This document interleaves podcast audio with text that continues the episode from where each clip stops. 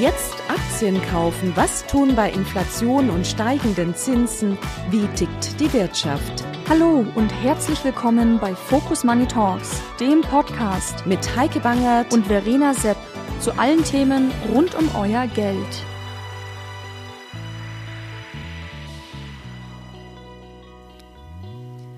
War's das jetzt mit der Inflation und wie viel Zeit benötigt die Geldpolitik, um ihre volle Wirkung zu entfalten?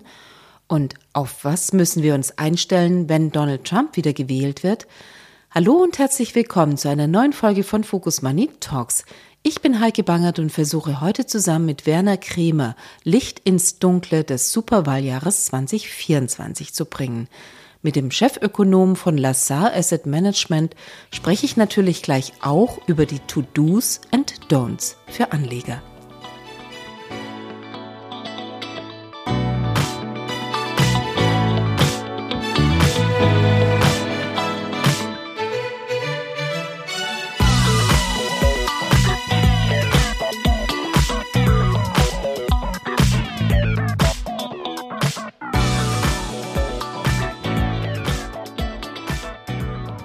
Werner, herzlichen Dank, dass wir heute sprechen dürfen für Focus Money Talks über das große Ganze, natürlich die Konjunktur, aber eben auch die Auswirkungen auf die Kapitalmärkte. Ich freue mich sehr. Herzlich willkommen bei Focus Money Talks.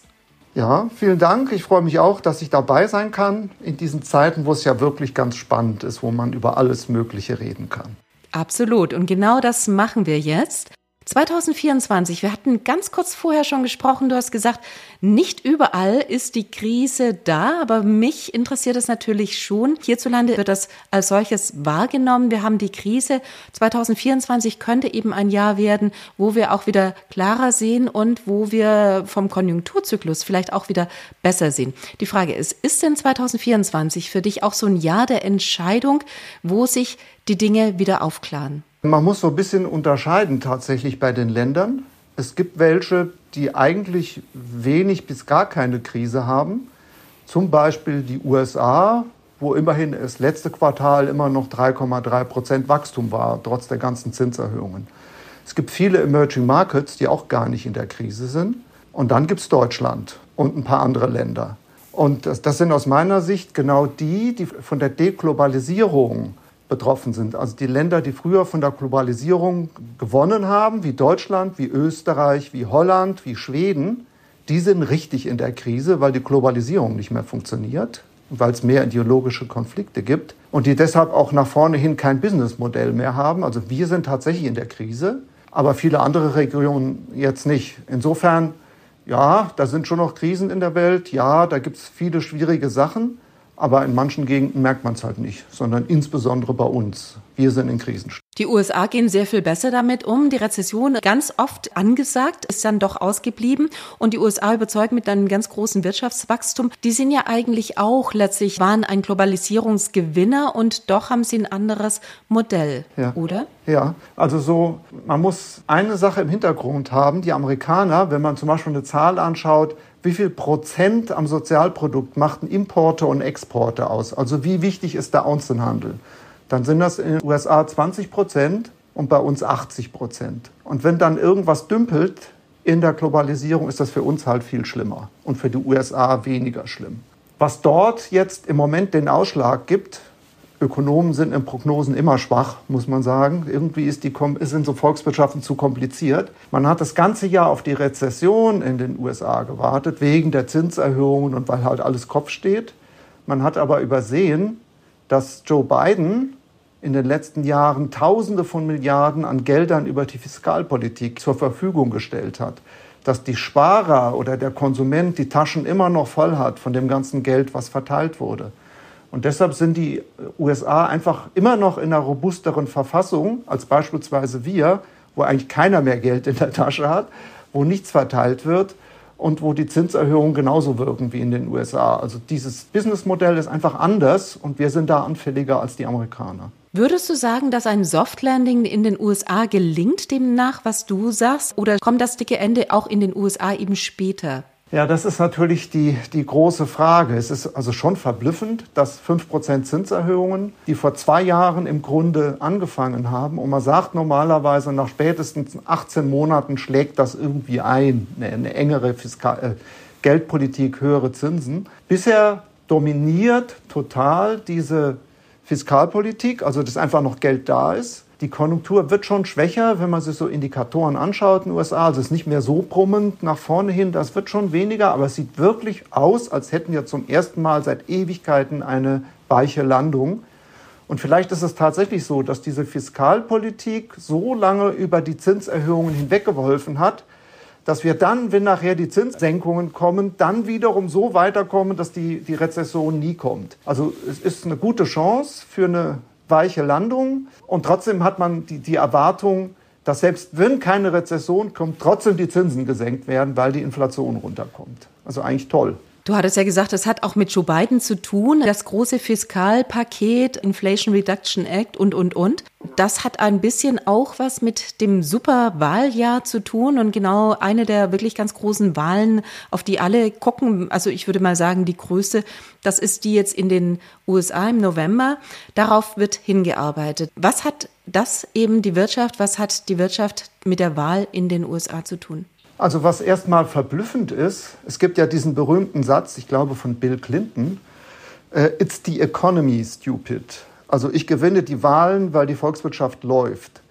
Was dieses Jahr komischerweise so ist, ist, dass Biden total unbeliebt ist, obwohl er diesen boomenden Arbeitsmarkt erzeugt hat, obwohl das Sozialprodukt stabil oder sogar stark wächst. Und was ihm offensichtlich einfach böse angerechnet wird, ist diese Inflation zwischendurch, wo die Bevölkerung irgendwie das Gefühl hat, der hat uns Kaufkraft weggenommen, trotz der boomenden Effekte. Also das ist schon irgendwie merkwürdig. Normalerweise müsste klar sein, dass er die Wahlen gewinnt bei der Volkswirtschaft, ja, dass da ein, ein Trump gar keine Chance hat. Nach vorne hin sieht es jetzt allerdings so aus, als wäre das Risiko relativ groß, dass Trump gewinnt, und das wäre für alle Beteiligten eher fatal, weil man glaubt, die zweite Wahlperiode wird noch schlimmer als die erste.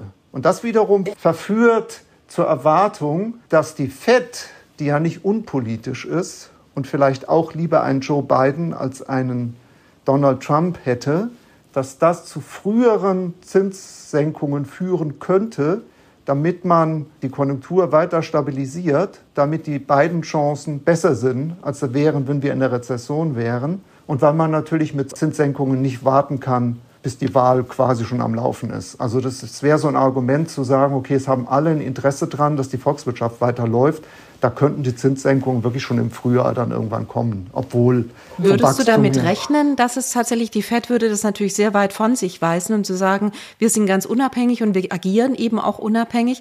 Aber würdest du denken, dass es genau so kommt und dass das der Hintergrund dazu wäre? Also ich glaube zumindest, also Zentralbanken sind nicht mehr die Bundesbank von früher, sondern politische Erwägungen, auch bei der EZB, spielen schon eine Rolle aus meiner Sicht. Also das heißt jetzt nicht, dass man so bewusst irgendwas manipulieren will, aber so gefühlt, dass man irgendwie denkt, oh, wir wollen nicht, dass dir irgendwas abbricht, glaube ich schon, dass die Erwägung eine Rolle spielt und dass man vielleicht eine Zinssenkung dann kommen tut sie sowieso, dass dann im April statt im Juni oder sowas kommt. Also wir wissen ja nicht wann, die kommen irgendwann, aber dass das vielleicht so ein bisschen ein Bias erzeugt, es ein bisschen früher zu machen. Bestünde denn das Risiko, dass, wenn du sagst, es kommt zwei Monate vorher, dass wir dann vielleicht doch ein Inflationsthema haben. Also ich meine, das ist ja immer die Gefahr, das Risiko dabei, die Zinsen werden gesenkt, die Inflation ist nicht ordentlich bekämpft, sie kommt an irgendeiner Stelle wieder zurück. Wäre das denn vielleicht bei zwei Monaten früher schon der Fall oder ähm, ist das, wie du sagst, naja, das macht es nicht aus? Also da müssen sich Volkswirte im Moment auch nicht besonders auf die Schulter klopfen, weil man erstmal die Inflation so nicht gesehen hat, als sie hochging sehr lange auch die Volkswirte nichts geahnt haben, dass das zweistellig wird. Und dann, als sie wieder gesunken ist, haben wir es auch nicht geahnt. Also, dass sie so schnell wieder runterkommt, ist auch überraschend. Jetzt haben wir eine Situation, wo ich jetzt argumentieren würde, da sind schon strukturelle Kräfte, die dann hindern werden, dass die Inflation ganz verschwindet. Also nach vorne hin bleibt die Inflation ein Thema. Zum Beispiel durch diese Greenflation aus dem CO2, durch die Deglobalisierung, dass das nicht mehr so schön funktioniert wie früher. Die Lohnabschlüsse, die wir zuletzt hatten, die sind auch alle noch in der Pipeline und sind eher höher.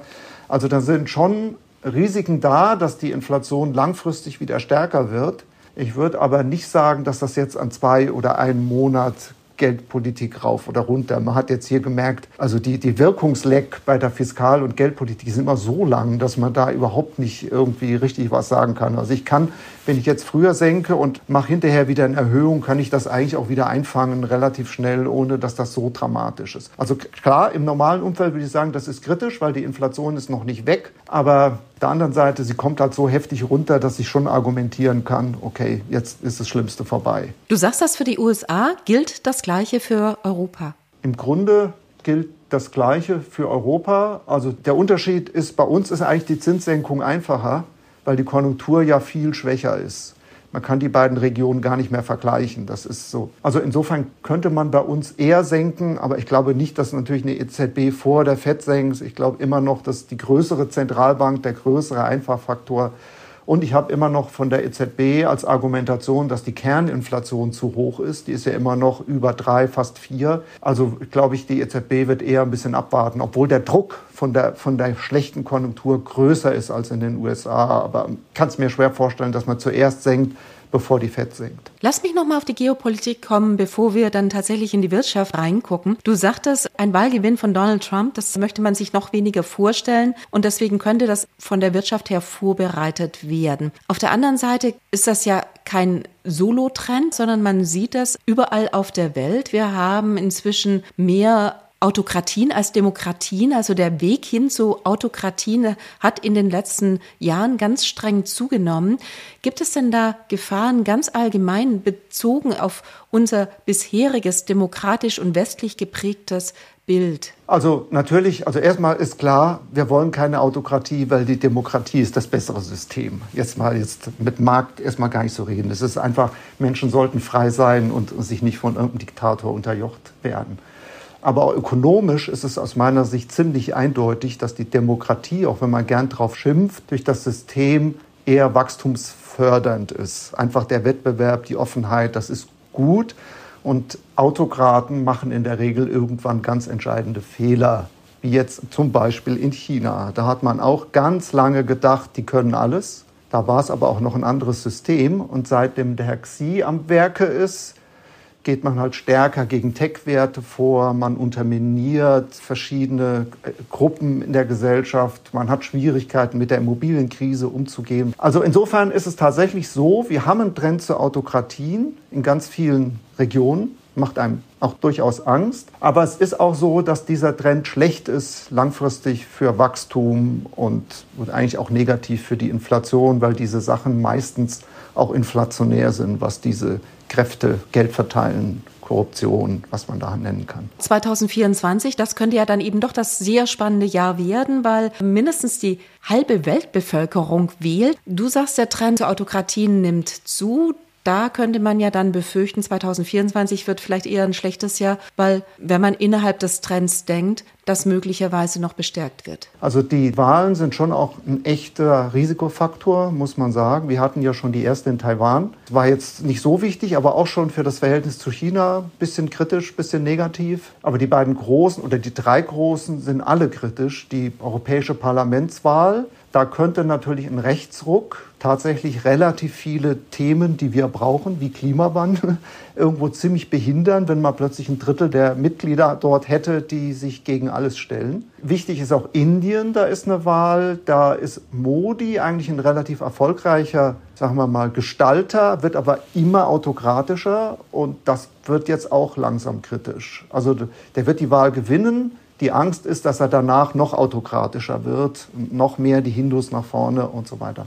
Und die entscheidendste ist natürlich die USA, wo ja im Moment bei den Umfragen verrückterweise Trump ziemlich weit vorne ist. Und das ist natürlich wirklich gefährlich, weil er dann, gut, er hat gerade versucht, die Demokratie zu stürzen. Also kann man dem schlecht mit erwart mit positiven Erwartungen entgegensehen. Da helfen auch also keine, kein lupenreiner Demokrat, das ist er auf jeden Fall nicht. Das ist er auf jeden Fall nicht und da helfen auch keine Steuersenkungen mehr so in der Wirtschaft oder so. Wenn einer so agiert, ist das auch eher kritisch. Also es wäre schön, der würde an uns vorbeigehen. Wir sollten vielleicht trotzdem vorbereitet darauf sein, dass es auch anders kommt, aber das ist tatsächlich was, worüber viele derzeit nachdenken und sich dann entsprechend hoffentlich auch positionieren.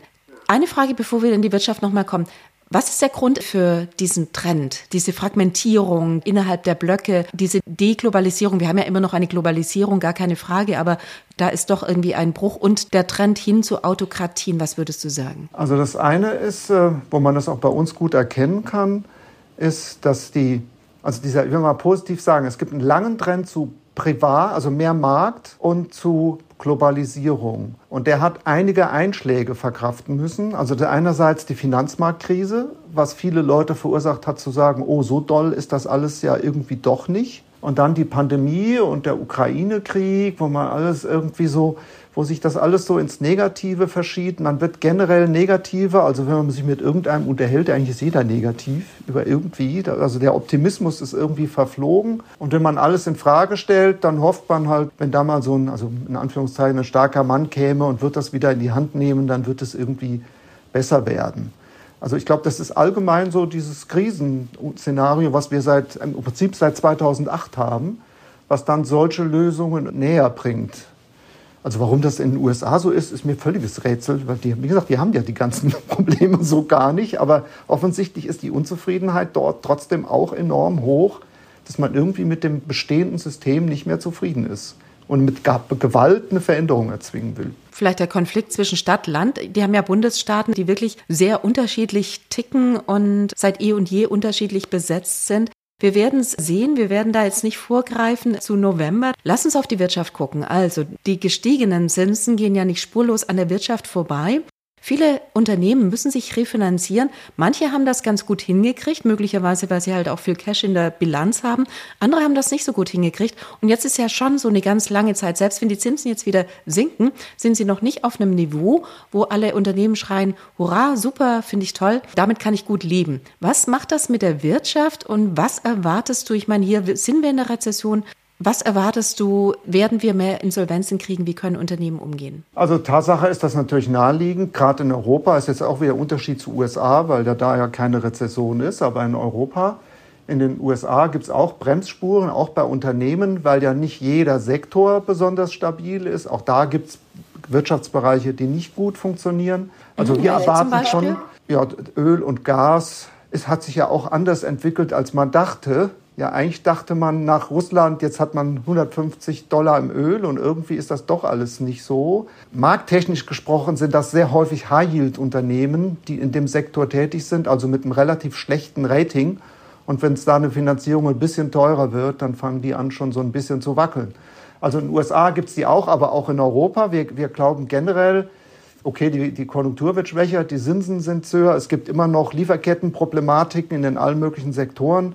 Wenn man jetzt Deutschland zum Beispiel sind Zulieferer in der Automobilindustrie, da knarscht es überall, weil irgendwie das Geschäftsmodell nicht mehr so richtig läuft. Also denkt mal an Bayer, also selbst große Unternehmen. Also wir glauben, dass die Ausfälle schon hochgehen und sind deshalb bei der Kapitalanlage da relativ vorsichtig. Also man kann immer noch in Unternehmensanleihen investieren, muss aber da ziemlich genau hingucken.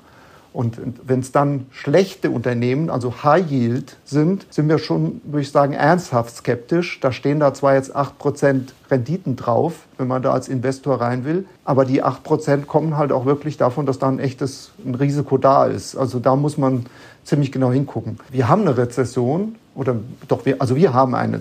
Kerneuropa ist in der Rezession, würde ich sagen. Ist nicht alles nicht katastrophal, aber wir sind in einer drin. Und das hat immer auch Konsequenzen. Also es sind immer schwache Unternehmen da, die man vielleicht vorher so auch nicht vermutet. Was ist mit Sektoren wie der Bausektor oder Immobiliensektoren, mit denen es seit langem schon nicht gut geht? Ist denn da irgendwann mal so eine Bodenbildung erkennbar oder sind die jetzt gerade so ausgetrocknet und haben noch nicht mal eine Perspektive nach vorne? Also ich würde da so ein bisschen unterscheiden, ob das Gewerbeimmobilien sind oder Häusles für normale Menschen. Bei den normalen Häusern kann ich mir schon vorstellen, dass wir langsam eine Bodenbildung haben. Es gibt einfach viel zu wenig. Viel zu viele Leute suchen ein Haus, suchen eine Wohnung. Da kann der Ausverkauf nicht ewig sein. Also da sollte irgendwann Belebung kommen, weil die Zinsen jetzt auch wieder runterkommen. Das hilft. Bei den Gewerbeimmobilien sieht das ein bisschen kritischer. Die Chinesen gehen ja fast unter in diesen Gewerbeimmobilienproblematik. Also Evergrande ist gerade untergegangen, kann man so sagen, ne? Wird jetzt gerade aufgelöst, 300 Milliarden Schulden Keiner weiß, wie das ablaufen soll, wie das irgendwie, also das ist alles ziemlich offen. Die Benko-Geschichte bei uns ist ja auch noch mitten im Geschehen. Und man muss sich auch ernsthaft fragen, wenn man jetzt so übergeordnet, wer braucht eigentlich noch diese ganzen Gewerbeimmobilien, die alle nur noch im Homeoffice arbeiten? Also ich kann jetzt hier in meinem Frankfurter Büro acht Hochhausbauten rundum sehen. Und ich frage mich öfter schon, braucht man das wirklich alles? Gibt es da noch den Markt für. Also da glaube ich tatsächlich, Gewerbeimmobilien bleiben kritisch, da wird es auch irgendwann Boden geben, aber im Moment glaube ich, ist das eher noch mit im Brodeln, während so normale Immobilien, Häuser, glaube ich, das müsste langsam ausgestanden sein. Mhm. Gibt es denn umgekehrt Sektoren oder Unternehmen, die eben auch von den gestiegenen Preisen profitieren können? Natürlich gibt es die. Also ganz simpel gesagt, alle Unternehmen, die Preisüberwälzungsspielräume haben. Das kann natürlich ein Rohstoffunternehmen sein in Zeiten, wo Rohstoffe knapp sind. Aber das können auch Unternehmen sein, die einfach ein Businessmodell haben, was unangreifbar ist. Also wir nennen die Dinger Qualitätsaktien. Ich nenne die unkaputtbare Unternehmen. Also Unternehmen, die in jeder Konjunkturphase stabil sind oder wachsen und die wenig Schulden haben, somit der Zinsanstieg ihnen nichts ausmacht. Da gibt es nicht so viele auf der Welt. Wenn man in Deutschland denkt, ist da zum Beispiel SAP so ein Unternehmen. Da kann das Produkt so schlecht sein, wie es will.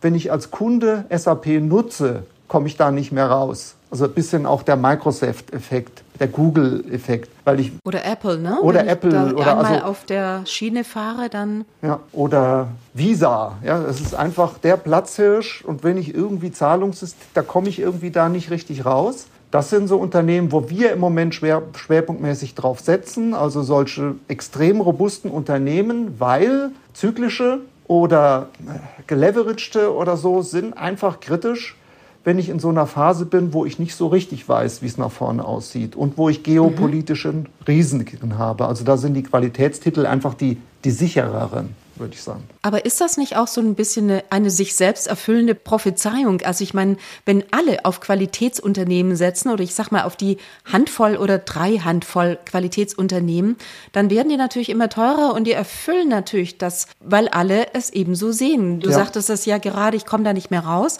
Die sind schon der Platzhirsch und alle sind auch der Meinung, bis es irgendwann doch mal platzt. Ja, ja? Was muss passieren, dass einer sich aus dem Rennen schießt? Ja, das ist tatsächlich so würde ich auch gar nicht leugnen. Also die sind teuer geworden, weil wir ja schon zehn Jahre Krise haben. Und wenn ich auf besonders krisenresistente Unternehmen setze, dann steigen die zehn Jahre. Also die sind alle teuer. Wir finden auch nicht mehr gut welche in der Selektion. Das ist einfach schwierig geworden. Trotzdem ist es halt so, man weiß ja nicht, wann das endet. Also noch läuft das, das funktioniert, das ist einfach stabil. Aber daher kommt ja auch diese extrem merkwürdige Unterschied zwischen US-Aktien und europäischen Aktien. Die US-Aktien outperformen nicht etwa, weil alle Unternehmen besser sind als alle europäischen Aktien, sondern weil die Amerikaner diese Seven Magnificent, also diese sieben wunderbaren Werte von Microsoft und Google haben.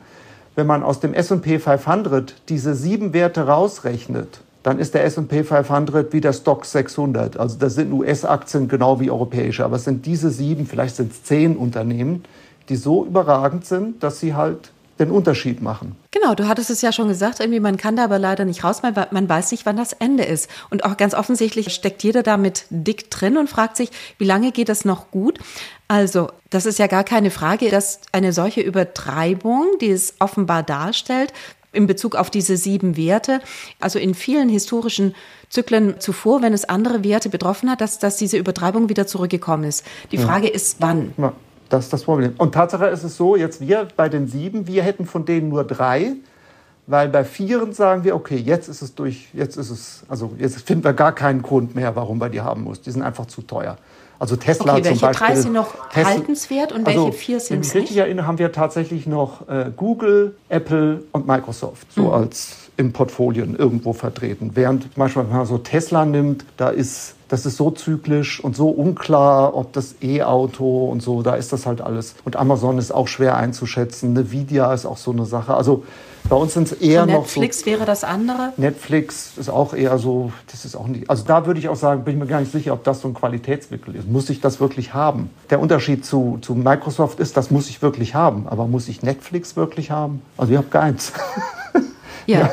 Dann frage ich dich natürlich die Frage der Fragen, über das haben wir ja schon gesprochen. Drei von vier sind noch im Portfolio, die anderen vier schon mit einem großen Fragezeichen versehen. Nebenwerte haben ja relativ miserabel abgeschnitten im Vergleich eben zu anderen Indizes, eben mit hohem Risiko behaftet. Irgendwann sagen aber die Portfolio-Manager oder auch Experten, kommen die wieder zurück. Wann ist denn dieser Punkt? Wir sprechen immer letztlich über das Gleiche, ja? Wann kommt die Konjunktur zurück? Wann ist die Visibilität wieder da? Und wann vielleicht auch die Nebenwerte? Das ist jetzt tatsächlich auch für uns eine große Frage, weil wir in Nebenwerten relativ groß sind. Also es ist ein ganz wesentliches Geschäftsfund Lazar Asset Management. Und es war halt die letzten vier Jahre ziemlich grottig von der Wertentwicklung, weil einfach Nebenwerte nicht gefragt waren. Das liegt natürlich an dieser Krise, weil wenn Zinsen steigen und keiner weiß, wie die Zukunft aussieht, dann ähm, will man nicht unbedingt so einen kleinen Wert haben. Langfristig bieten die aber drei bis vier Prozent mehr Ertrag als die großen Werte. Und man muss halt jetzt einfach auf den Augenblick warten, wo da wieder Bewegung kommt. Also einer der Punkte kann natürlich sein, wenn die Zinssenkungen kommen, weil dann bedeutet das eine starke Entlastung für die Bilanzen von kleineren Werten, wenn man sich plötzlich wieder viel besser finanzieren kann. Dann wäre allerdings die Krux dabei, dann müsste die Zinssenkung kommen, ohne dass man eine richtige Rezession kriegt. Weil Rezessionen sind für Small Caps auch nicht gut. Also man braucht tatsächlich so ein bisschen dieses Goldilocks-Szenario, die weiche Landung in den USA, die wir ja für durchaus wahrscheinlich halten. Wenn das zustande kommt und dann trotzdem Zinsen gesenkt werden können, weil die Inflation schwächer ist oder weil das ausreicht, dann könnte da wieder richtig Bewegung reinkommen. Also von den Bewertungen sehen die alle wunderbar aus. Aber Bewertung ist halt immer nur ein Aspekt. Die, das Momentum, wie man so sagt, ist im Moment noch in die, in die großen Werte. Aber vielleicht kommt der Zeitpunkt in naher Zukunft, wahrscheinlich dieses Jahr. Mhm. Du würdest ja sagen, Softlanding in den USA, also sowas erwarten wir in Europa nicht oder erwartest du in Europa nicht. Würden dann die Nebenwerte in Europa mitgezogen werden? Also wichtig ist, dass die, dass die Rezession bei uns nicht noch schlimmer wird. Also da muss auch irgendwann Bewegung, also wieder eine Stabilisierung. Was ist denn schlimm, wenn du sagst, nicht noch schlimmer? Was, Gut, was wir, wäre für dich denn schlimm? Ja, also wir sind ja in der Rezession, also in der kleinen, was heißt so minus 0,2, minus 0,3. Das ist nicht, nicht wirklich schlimm, ist eher eine Stagnation. Also es sollte jetzt nicht noch Sachen völlig schief laufen, dass dann, dass das mit einer minus 2 oder einer minus 3 ausgeht. Dann hat man natürlich eine ganz andere Welt. Ist aber nicht wahrscheinlich, wenn die Amerikaner Zinsen Zinsen senken und dann noch wir Zinsen senken und irgendwann dreht ja auch mal eine Negativstimmung in einem Land. Also das würde ich immer noch für wahrscheinlich halten. Aber es ist schon so, also wohl fühlt sich im Moment keiner so richtig in, in Kerneuropa, weil man immer mehr Probleme sieht, als man Chancen sieht. Man könnte jetzt als, als jemand, der was verkaufen muss, sagen, und das ist vielleicht der Zeitpunkt, wo man in Europa wieder sein muss. Aber das ist halt schwer zu argumentieren, weil man einfach nicht sieht, wann dann eine Wende kommt und es wirklich besser wird. Trotzdem aufs Jahr gesehen, also für den Fall, dass es dann besser wird, was sind deiner Ansicht nach die Anlagetrends? Das muss jetzt nicht nur für 2024 sein, weil ein Trend ist im Zweifel irgendwie nicht nur für zwei Monate oder drei oder auch vier, sondern vielleicht auch ein bisschen darüber hinaus. Wie sollten sich Anleger positionieren? Ich habe jetzt schon gelernt, noch nicht so in die Vollen gehen, erstmal abwarten. Aber wenn sich solche Anzeichen ausbilden, wie beispielsweise die Zinssenkung oder erste Zinssenkungen ohne große Rezessionen, drei oder fünf Prozent. Was sind die Trends? Wie sollten sich Anleger da aufstellen? Also eins, was offensichtlich ist, dass man mit Anleihen, also zumindest mit hochqualitativ guten Anleihen keinen Fehler machen kann, weil das Zinshoch in, in der Bässe der letzten zwei, drei Jahre, das ist vorbei. Also die, die Bundesanleihen waren in der Spitze bei drei Prozent, sind jetzt bei zweieinviertel. Zwei, das ist eine Kapitalanlageklasse für viele Anleger. Zwei Prozent sind vielen dann wiederum nicht genug. Da muss ich ja gucken, ob es irgendwelche Unternehmensanleihen gibt, die okay sind und dann halt vier bieten. Die gibt es auch, aber da muss man schon genau hingucken. Also der Zins ist zurück. Also nur im Investment-Grade-Bereich. Ja, also, also du sagst äh, sehr gut, Investment-Grade, liquide, groß. High Yield halte ich für ein bisschen skeptischer in Euro High Yield. Wir haben so eine Assetklasse, skandinavischer High Yield, da sieht es ein bisschen anders aus. Die sind viel besser, die Unternehmen. Da hat man noch ganz gut, aber das ist eine Nische, da sind nur wenige unterwegs. Ein klassisches Produkt, was bei uns eine große Rolle spielt und was in so einem Umfeld immer gesucht ist, das sind Wandelanleihen, ein bisschen komplexere Produkte, also Unternehmensanleihen, die man in Aktien wandeln kann, wenn der Aktienmarkt gut läuft. Da ist die Logik, dass man, wenn es schlecht läuft, die Anleihe hat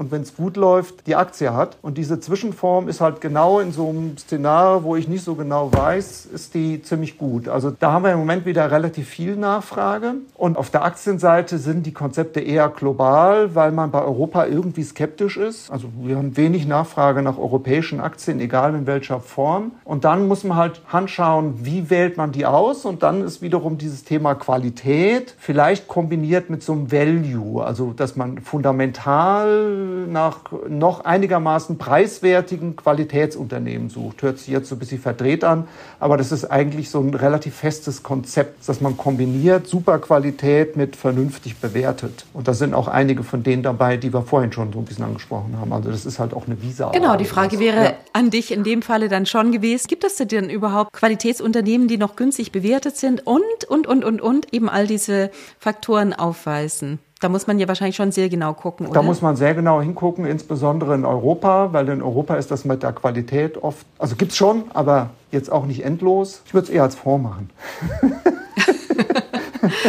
Frage.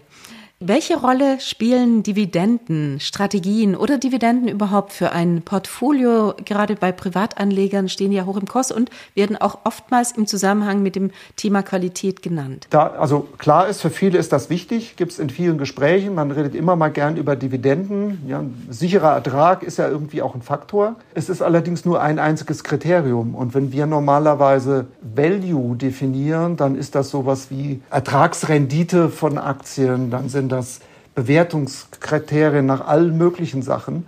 Und wenn ich das auf ein einziges, nämlich einfach nur, sagen wir mal, steigende Dividende reduziere, dann bleiben oft Werte übrig, die, die man eigentlich nicht will. Also zumindest wir nicht aus einem anderen Kriterium heraus. Mach mal ein Beispiel dazu, damit man es besser versteht. Äh, nehme ich jetzt mal ein Extrembeispiel, dass sowas wie Bayer, da sieht so eine Dividende, oder auch BASF, da sieht die Dividende ja gut aus, aber das Unternehmen oder beide Unternehmen sind in schlechtem Zustand möglicherweise. Und wenn man langfristig schaut, dann ist die Wertentwicklung von Dividendentiteln, also von all dem, was oft in den Fonds drin ist, deutlich schlechter als das vom Index. Also es ist nicht ein, ein, Selektionskriterium, was dann sicherstellt, dass sich die Aktie besser entwickelt als der Markt. Aber man hat natürlich, man hat die Ausschüttung, oft sind das ja Werte, die auch stabil sind. Also ne, ich kann ja nur eine stetige steigende Dividende zahlen, wenn ich einigermaßen vernünftig vom Unternehmen habe. Aber es ist jetzt nicht das Kriterium, zum Beispiel wachstumsstarke Unternehmen zahlen halt häufig gar keine Dividende oder geringe Dividenden.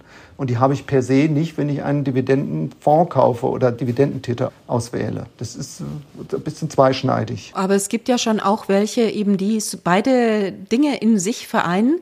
Und da sind wir jetzt wieder bei den nicht gerade bei den Magnificent Seven, aber zumindest irgendwie bei den Qualitätstiteln, auf die jeder guckt, irgendwie Wachstum sowohl auf der einen Seite als auch Ausschüttungen und, und, und, die eben alles richtig machen. Also Klassiker bei uns ist zum Beispiel, wenn man in Deutschland denkt, so Deutsche Post oder so, die sich halt nach verschiedenen Kriterien ganz gut entwickeln. Oder im Moment Bayersdorf. Also es gibt schon noch einige, die, die da ziemlich gut aussehen. Man soll sich nicht nur so an einem Kriterium orientieren und nur auf die Dividende gucken und dann fünf Dividendentitel glauben, damit hat man es geschafft. So nee, einfach ist es halt doch nicht. Ne? Möglicherweise nicht. Genau. Sollten Gold oder Rohstoffe Teil des Portfolios sein? Also gerade Rohstoffe haben sich ja in der letzten Zeit nicht so besonders gut erwiesen und Gold ist immer mal so mitgeschwommen. Also was würdest du sagen jetzt im Hinblick auf die Zukunft? Sollten Anleger Gold und Rohstoffe mit aufnehmen? Also bei Rohstoffen ist immer das Problem, dass die extrem zyklisch sind und da muss man unheimlich gut sein in der Erkennung des Zyklus. Und da sind selbst die Spezialisten nicht besonders gut. Also das als Normalkunde zu erkennen, oh, jetzt kommt der Aufwärtszyklus und jetzt brauche ich wieder Ölwerte, ist halt wirklich schwierig. Und langfristig ist das nicht unbedingt super. Viele Rohstoffe, entgegen dem, was oft diskutiert wird, sind eher auf ganz lange Sicht im fallenden Trend. Die waren früher schon viel teurer als heute und wären gar nicht unbedingt teurer. Klar, man könnte aus der Diversifikation sagen, okay, 5% irgendwie in diesem Sektor kann man nichts falsch machen, aber es ist nicht so ganz klar. Bei Gold ist ja ein bisschen eine eigene Sache, da habe ich meine eigene Theorie. Gold ist immer dann interessant, wenn Amerika als Land in die Krise gerät, weil Gold ist hauptsächlich die Alternativwährung zum US-Dollar. Also das mit Krise und so ist auch alles wahr, aber der Hauptpunkt ist eine, Alternativwährung zum Dollar. Da muss man sich überlegen, okay, ist, der, ist Amerika und der Dollar im Moment so in Gefahr? Und das ist aus meiner Sicht nicht so richtig. Also Amerika ist eher wieder zurück als stärkste Nation und äh, eigentlich ist der Dollar da. Ne?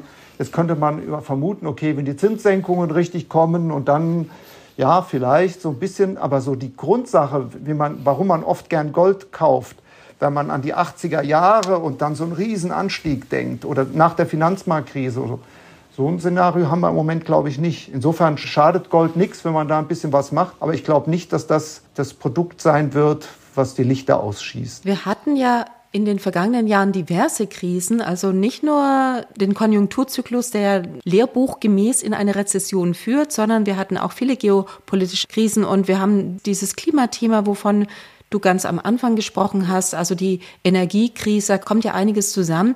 Hat sich denn deiner Ansicht nach Gold innerhalb dieser vielfältigen Krisen bewährt?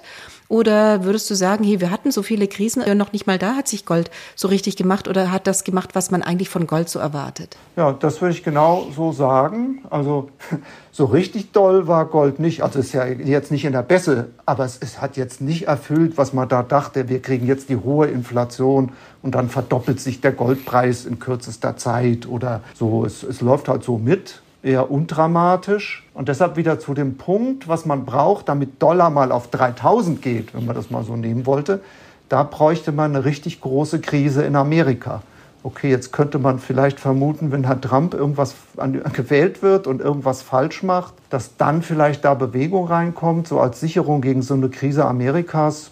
Aber das ist schon sehr spekulativ. Ja, dann müsste schon grauenhafte Dinge, gut, vielleicht macht das ja, aber muss er schon grauenhafte Dinge tun. Ne? So. Vielleicht ist es ja auch die Frage, dass man sich das jetzt nicht so wünschen würde, auf der einen Seite, weil das hat ja nun auch wirtschaftliche Auswirkungen für Europa oder für die gesamte Welt. Genau, ich will darüber nicht spekulieren, ja. aber zumindest ja. wollen, wir uns das, wollen wir uns das jetzt mal nicht so vorstellen. Aber es wenn man sich ja auf jeden Fall die letzten Jahre anschaut, wo man nur über Krise geredet hat und da hat Gold nicht viel gemacht. Ja, Werner, es gibt ja Menschen, die sagen, okay, ich gehe in Kryptowährungen, weil das ist nämlich noch unabhängiger von was auch immer, nicht nur von dem Papiergeld, sondern tatsächlich von sämtlichen Entwicklungen. Bist du auch der Meinung? Teil der Kryptowährungen ist die Blockchain, also das technologische System, mit dem die Kryptowährung gehandelt wird. Das finde ich super als Mathematiker von der Ausbildung. Das ist die Zukunft. Die Währung darauf, die als eine Anwendung der Blockchain ist, da habe ich schon meine Zweifel. Also die grundsätzliche Idee war ja, dass das irgendwie unabhängig ist von den Zentralbanken und vom Staat. Und jetzt gibt es ETFs darauf, was schon zeigt, naja, das wird schon Mainstream, so irgendwie, also mit dem großen anarchistischen Anspruch der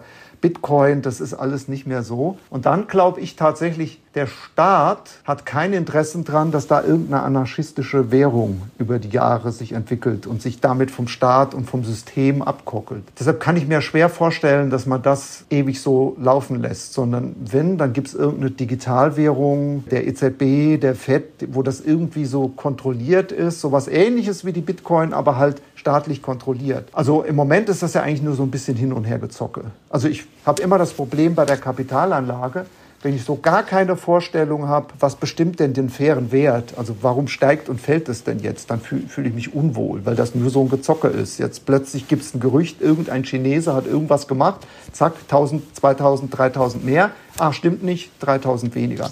Und das ist für mich halt schwer, also mehr so ein Spiel. Also langfristig glaube ich nicht dran, dass das Bitcoin die Welt aus den Angeln hebt. Und im Moment kurzfristig ist es halt ein Gezocke, was ich ehrlich gesagt nicht beurteilen kann. Dann lass uns doch zum Schluss darüber sprechen, was die Welt vielleicht aus den Angeln hebt. Das wäre nämlich meine Schlussfrage gewesen. Was sind denn die großen Trends? Also wir haben natürlich auch im vergangenen Jahr uns viel über KI unterhalten. Klima hattest du schon gesagt. Es gibt diverse Aufgaben, die wir zu lösen haben oder die die Wirtschaft zu lösen hat. Wie können Anleger an solchen Trends profitieren und welche sind das deiner Meinung nach? Also, wenn man die rauszugreifen, KI ist mit Sicherheit ein Riesentrend. Also das, das wird die Welt verändern, das ist offensichtlich. Allerdings, ob man jetzt dieses Jahr damit schon Geld verdienen kann, das ist eine ganz andere Geschichte, weil völlig unklar ist, wie dieser Trend sich auswirkt, wie der regulatorisch umgesetzt wird. Also man kann natürlich so einen Fonds kaufen, der irgendwie KI-Unternehmen beinhaltet. Man kann auch bei Google oder bei Microsoft oder bei Apple dran glauben, dass die irgendwas entwickeln. Aber noch ist das, glaube ich, eher auch wieder so ein Spiel. Also es ist völlig unklar, wie sich das entwickelt. Aber auf Blick zehn Jahre wird die Welt eine andere sein. Also da können Also dann doch in die Unternehmen investieren, die jetzt schon gut gelaufen sind, also in die Microsofts und du hast es ja schon gesagt. Oder vielleicht an diejenigen, die ein bisschen die Infrastruktur bieten oder in diejenigen, die, die später die Anwendung machen. Das Problem ist, natürlich kann ich, nehmen wir mal die, die da wirklich was machen, Microsoft und Google, aber da ist das ja auch nur fünf Prozent des Geschäfts. Also das wird ja überlagert von ganz anderen Themen. Die machen auch diese Themen, KIs, aber das ist ja nur ein Teil des Geschäfts. Also kann ich das schon ein bisschen machen. Ich könnte auch sagen, ich bin ein bisschen abgesichert, weil die auch noch was anderes haben. Und wenn das mit dem KI nichts wird, heißt das noch lange nicht, dass Microsoft nicht mehr läuft. Also das kann man natürlich machen, aber man kann halt auch nicht glauben, dass dass das dann die reine Umsetzung ist. Wenn ich dann was suche, was die reine Umsetzung ist, dann ist das, wenn es funktioniert, viel zukunftsträchtiger. Aber von den 100 Unternehmen werden halt nur zwei überleben weil das ja der, die Frühphase ist. Man weiß ja noch gar nicht, wo geht das hin, wie, wo ist die, man weiß gar nicht, wo die Anwendung ist. Also wir probieren hier schon alle möglichen Sachen rum, auch im Asset Management kann man das verwenden, aber wo das genau hinführt, wissen wir auch noch nicht. Das mhm. auf einen einzelnen Wert da zu setzen, das kann ein Zufallstreffer sein. Man vergisst heute häufig, wenn man so sagt, die, nehmen wir mal Apple, hätte ich doch die vor 30 Jahren gekauft, da waren die bei einem Dollar und heute sind sie bei Tausenden. Das stimmt.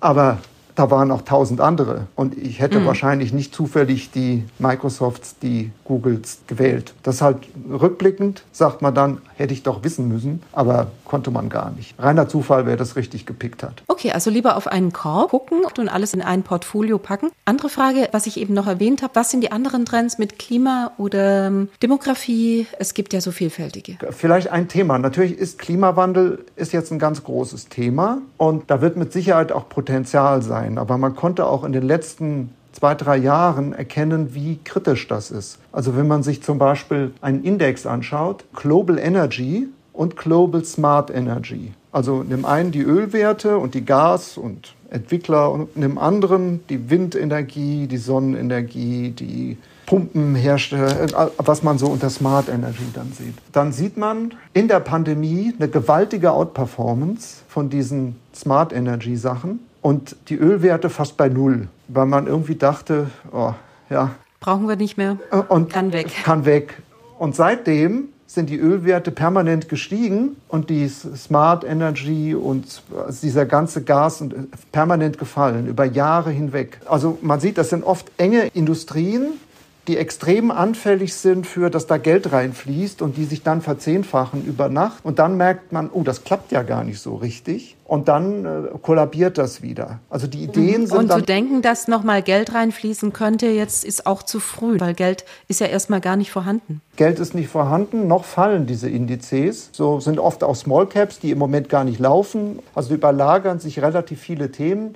Also nach vorne hin glaube ich schon, das hat Potenzial, weil wir müssen ja am Klimawandel arbeiten. Das ist ja unbestritten, das ist ja alles, das kann ja nicht einfach so weitergehen. Also die Idee ist immer gut, aber die Umsetzung ist wirklich schwierig. Themenfonds finde ich generell immer schwierig. Man hat so ein Thema im Kopf und dann funktioniert das nicht und dann hat man nachher vergessen, dass man es im Depot hat und wundert sich dann, dass da irgendwas mit Null steht. ja, also okay. das ist, ne? Während, während sagen wir, wenn man jetzt einen globalen Aktienfonds hat, dann hat man alles drin und dann verlässt man sich eher darauf, dass jemand sich darum kümmert. Also das ist die Abwägung. Am Ende eines Interviews möchte ich eigentlich gar nicht so im Pessimismus verharren, wo wir jetzt so ein bisschen reingeschlittert sind.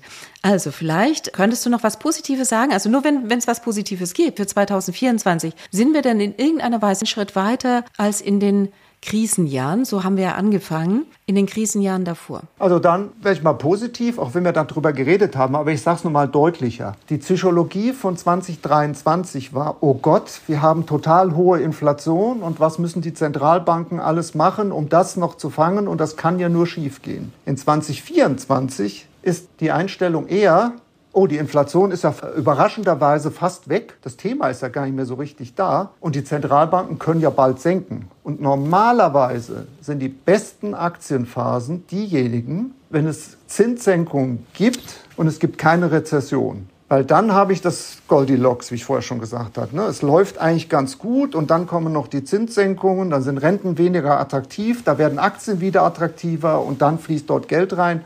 Und dann kann das ein ganz gutes Aktienjahr werden. Also eigentlich haben wir vorher fast so ein bisschen über das Ideal auf der Aktienseite gesprochen. Nur wissen wir halt nicht, ob es so kommt. Aber wir haben, das wäre die Beschreibung, einigermaßen stabile Volkswirtschaft und dann die Zinssenkungen und dann laufen Aktien.